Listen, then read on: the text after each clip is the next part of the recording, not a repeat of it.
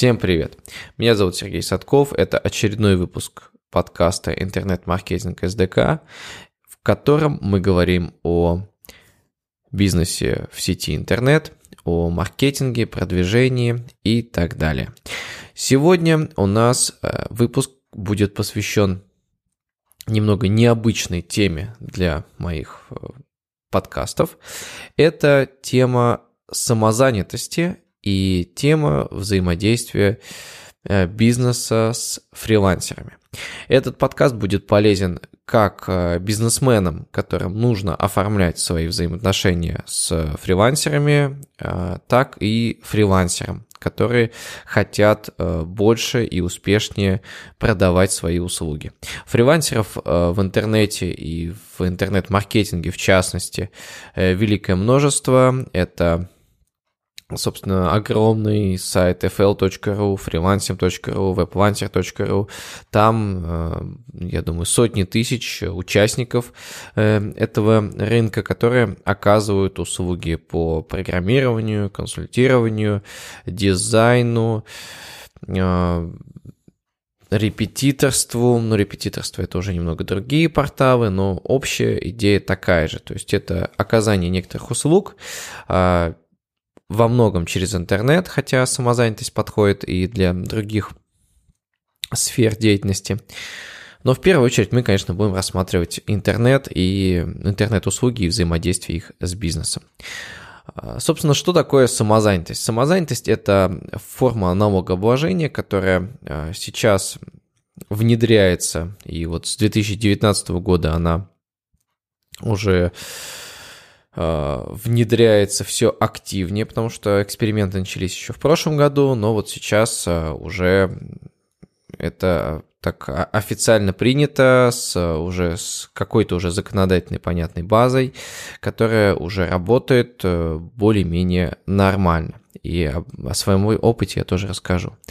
И суть этой формы налогообложения в том, что физическое лицо может оказывать услуги э, непосредственно заказчику, то есть другому физическому лицу или бизнесу, и от э, суммы э, оказанной э, суммы продажи оказанной услуги, он платит налог. Самозанятый платит налоги.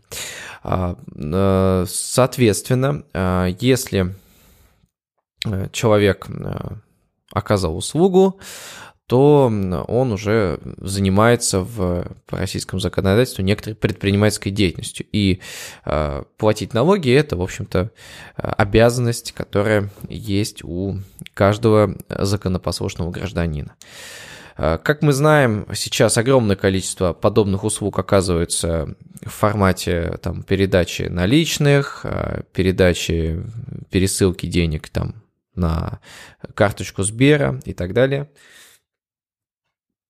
и пока что, в принципе, эта схема работала, особо при небольших оборотах особо никого не, не ловят, не ловили. А, но а, государство, понимая, что существует такой огромный рынок, решило сделать некоторую законодательную форму и взять а, за эту историю тоже налоги. Что это за собой еще влечет? Это влечет за собой, э, кроме минусов, то, что появились э, налоги на эту деятельность и налоги от 4%, 4% э, для э, оказания услуг физические лица для физических лиц и 6% для оказания услуг, а самозанятый оказывает э, услуги юридическим лицам. А, это, конечно, минус, что появились налоги, плюс то, что теперь деятельность самозанятых, она регулируется уже законодательством, и если возникают какие-то а, правовые споры, разногласия между участниками, э, участники этого процесса продажи, то это все дальше можно а, абсолютно легально решать в суде.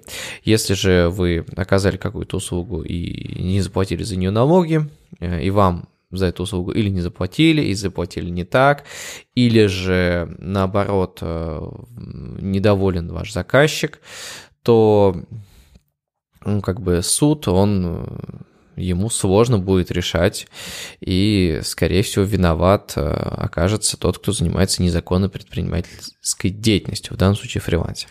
Ну и самозанятый, он, самозанятый, те, кто легально регистрирует свои доходы, они этой проблемы лишаются, они выходят уже в правовое поле.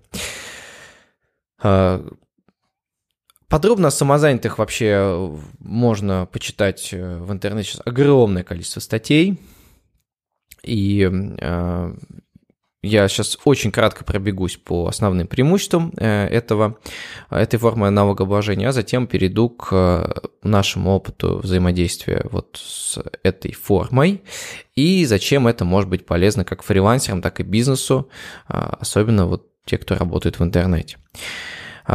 Еще такие маленькие нюансы. Если вы собираетесь быть самозанятым, то учтите, что по этой форме налогообложения в год вы можете оборачивать не более 2,4 миллионов рублей, то есть 200 тысяч в месяц. Ну, для многих это абсолютно нормальная, неплохая сумма, особенно с учетом того, что вы можете совмещать самозанятость и с собственным бизнесом, только в другой теме, то есть э, э, эти деятельности не должны пересекаться, так и с наемной работой. То есть здесь тоже никаких проблем. Единственная самозанятость, э, самозанятостью нельзя заниматься госслужащим. Ну и смежным профессиям, это почитайте в законодательстве. А, еще один нюанс важный, а, то, что это эксперимент до 2029 года, и самозанятыми а, могут быть только те, кто работает в Москве, Калужской, Московской э, областях и в Республике Татарстан. Это ну, как бы огромное существенное ограничение, и если вы э, ну, совсем в это ограничение не попадаете, то, конечно, вам эта информация уже такой ценной не будет. Но э, важный нюанс, э, подработать подразумевается, э, так как ну, совсем точных разъяснений нет, поэтому пока что это трактуется то, что или вы находитесь э, в, этом, в этих субъектах Российской Федерации, или же э, вы заключаете договора с ними. То есть, если вы где-то сидите далеко и работаете удаленно как фрилансер, но работаете с московской фирмой, то никаких проблем нет. Договор будет иметь там, пометочку, что работаю в Москве, и все отлично заработает. И вот, например, у меня знакомый, который у него прописка в Рязани, то есть что не подпадает под нашу историю, а, так как он заключает договор с моей компанией, которая находится в Москве, то никаких проблем. Во-первых, ему дали статус самозанятого, а во-вторых, а, ну, соответственно, мы смогли провести платеж, у него появились налоги, все нормально. А, ну и чтобы зарегистрироваться в самозанятости, это очень быстро и просто сделать. Я сам эту процедуру прошел для эксперимента. Вы скачиваете приложение «Мой налог» из э, соответственно, интернет-магазин, э, э, вот этих маркетов мобильных приложений, то есть вот у меня под Android, например, и там э, нажимаете зарегистрироваться как самозанятый.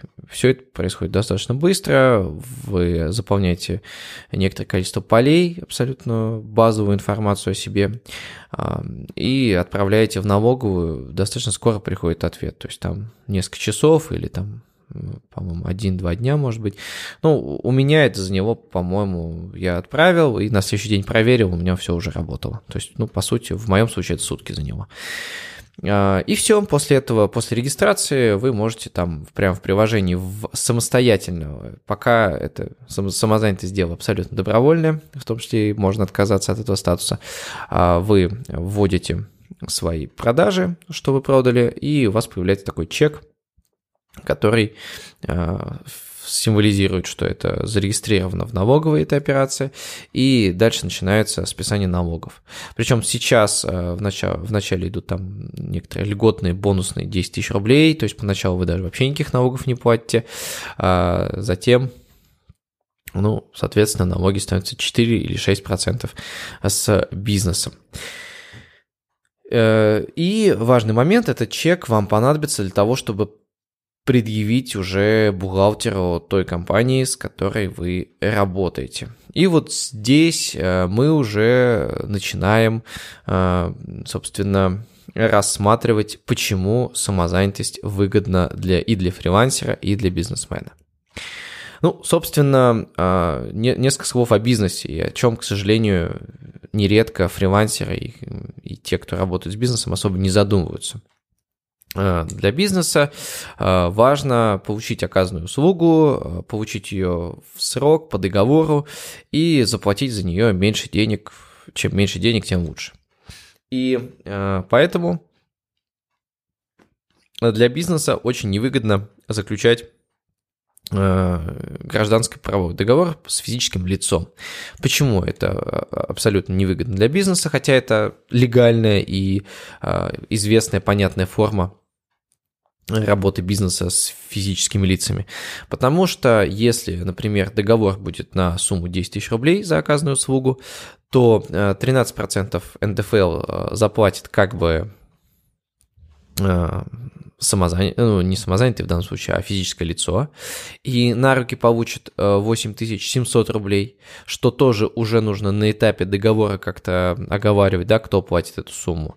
Обычно, ну, на практике это платит бизнес, потому что физические лица не очень хотят в этом разбираться, и а, их интересует только конечная сумма, которую они получат на руки. Хотя, вообще-то говоря, по такому, по законодательству, в общем-то, это платит как бы фрилансер, это все идет, э, ну, там потом можно вычеты получить и так далее. То есть это НДФЛ, это э, налог для э, физического лица.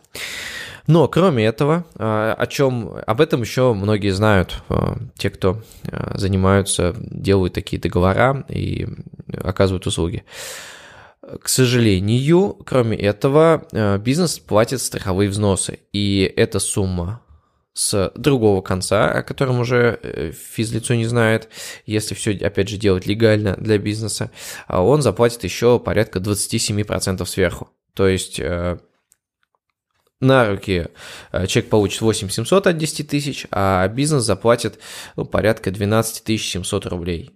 То есть для меня, как для бизнесмена, это оплата 12 700 рублей, а тот человек, который выполнил услугу, получит от них всего лишь 8700. То есть вот где-то треть суммы, она куда-то испаряется.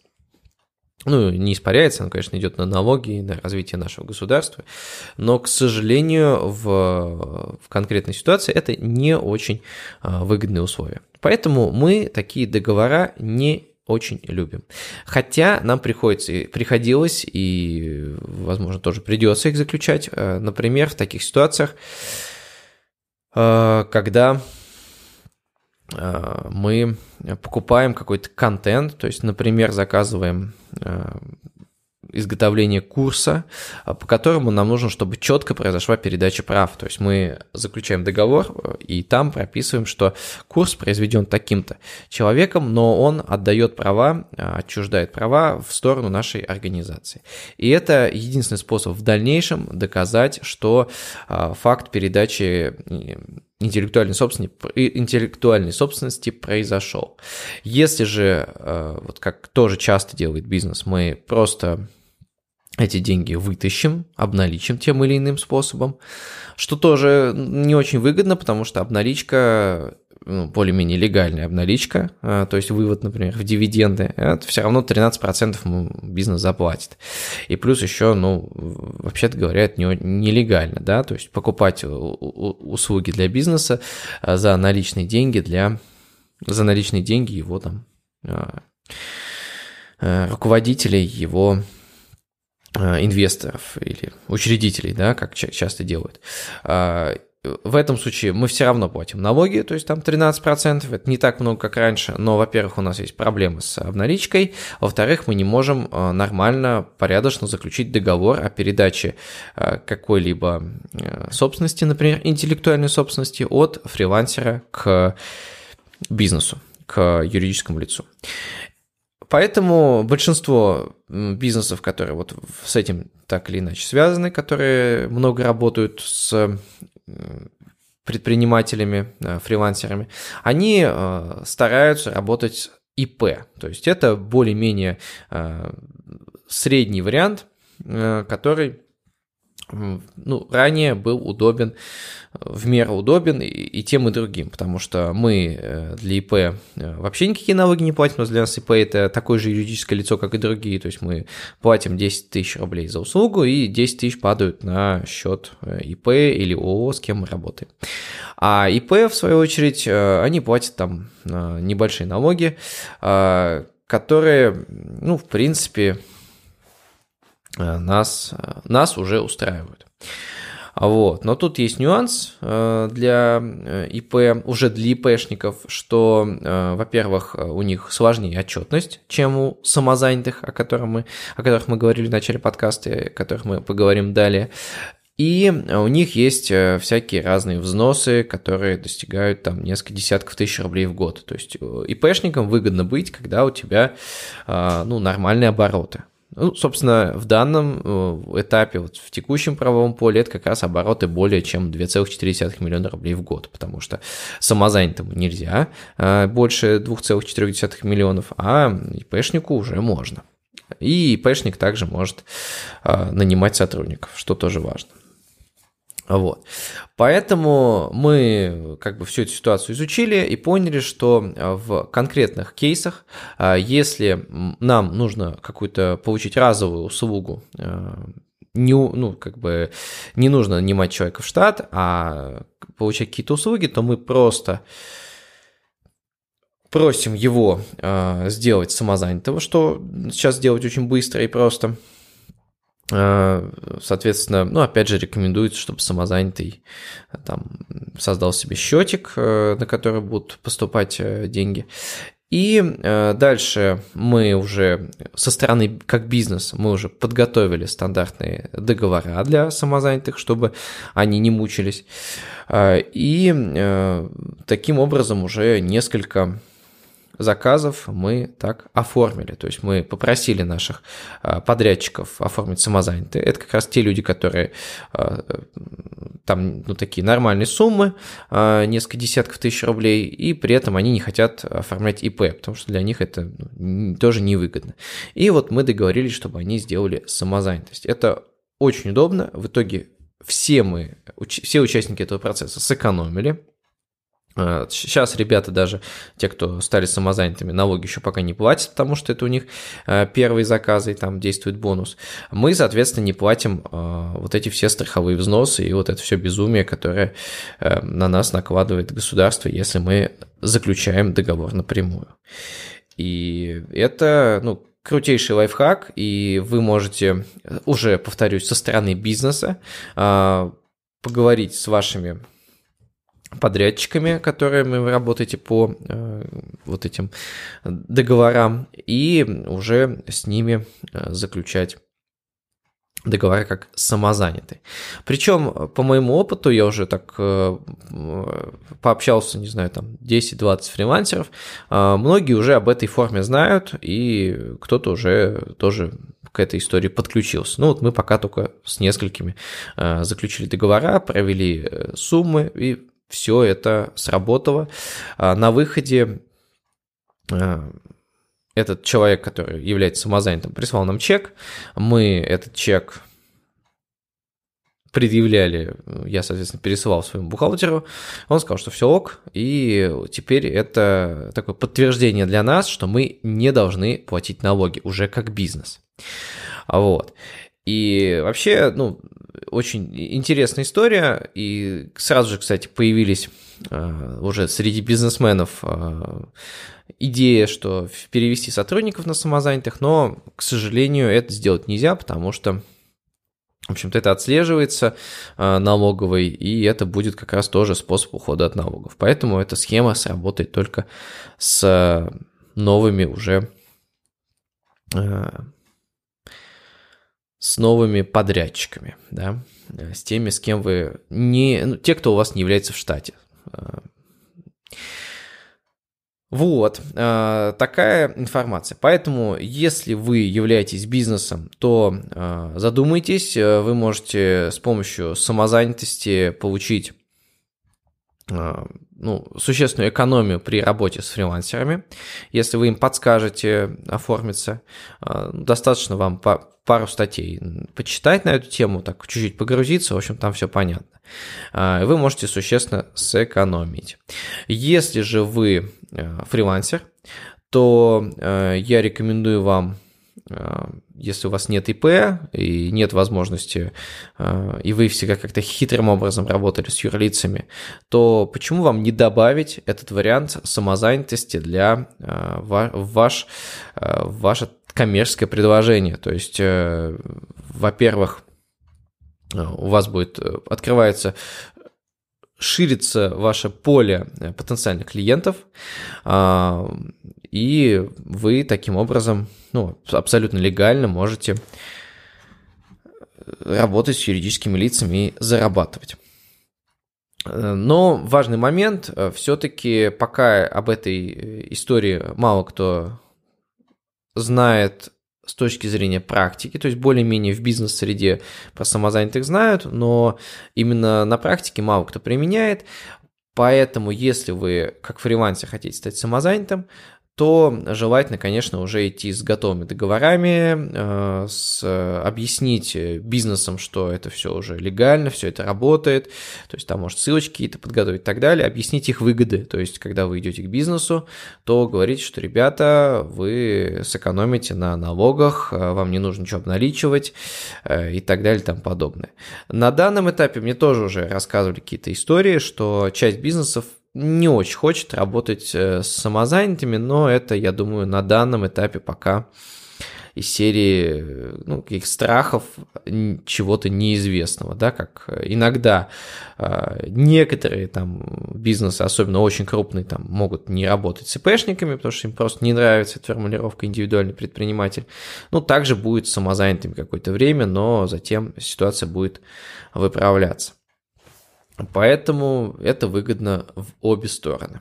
Ну и там, на самом деле, э, рекомендую вам почитать, то есть даже вот если вы, например, сдаете квартиру, то желательно оформить тоже это как э, самозанятость, потому что это самые маленькие налоги. Вот. Самый выгодный способ делать это э, легально, и опять же вы появляетесь в правовом поле в случае возникновения любых конфликтов. Это важно, потому что конфликты, они все равно возникают. Э, в общем-то, это все, что я э, хотел рассказать на данном этапе самозанятых. Так получился достаточно большой подкаст по меркам нашего подкаста. О, аж 20 минут. И э, если вам эта тема интересна, задавайте вопросы. Если э, будут какие-то у вас вопросы по договорам, пишите. Я э, даже смогу предоставить, думаю, что какую-то рыбу договора, то есть какие-то особенности. В общем, если эта тема вас зацепила, если вы в ней как-то варитесь с точки зрения бизнеса и с точки зрения фриланса. Пишите ваши вопросы в комментариях. А, если вы на ВК, пишите мне на почту info собачка садков.инфо. И до новых встреч!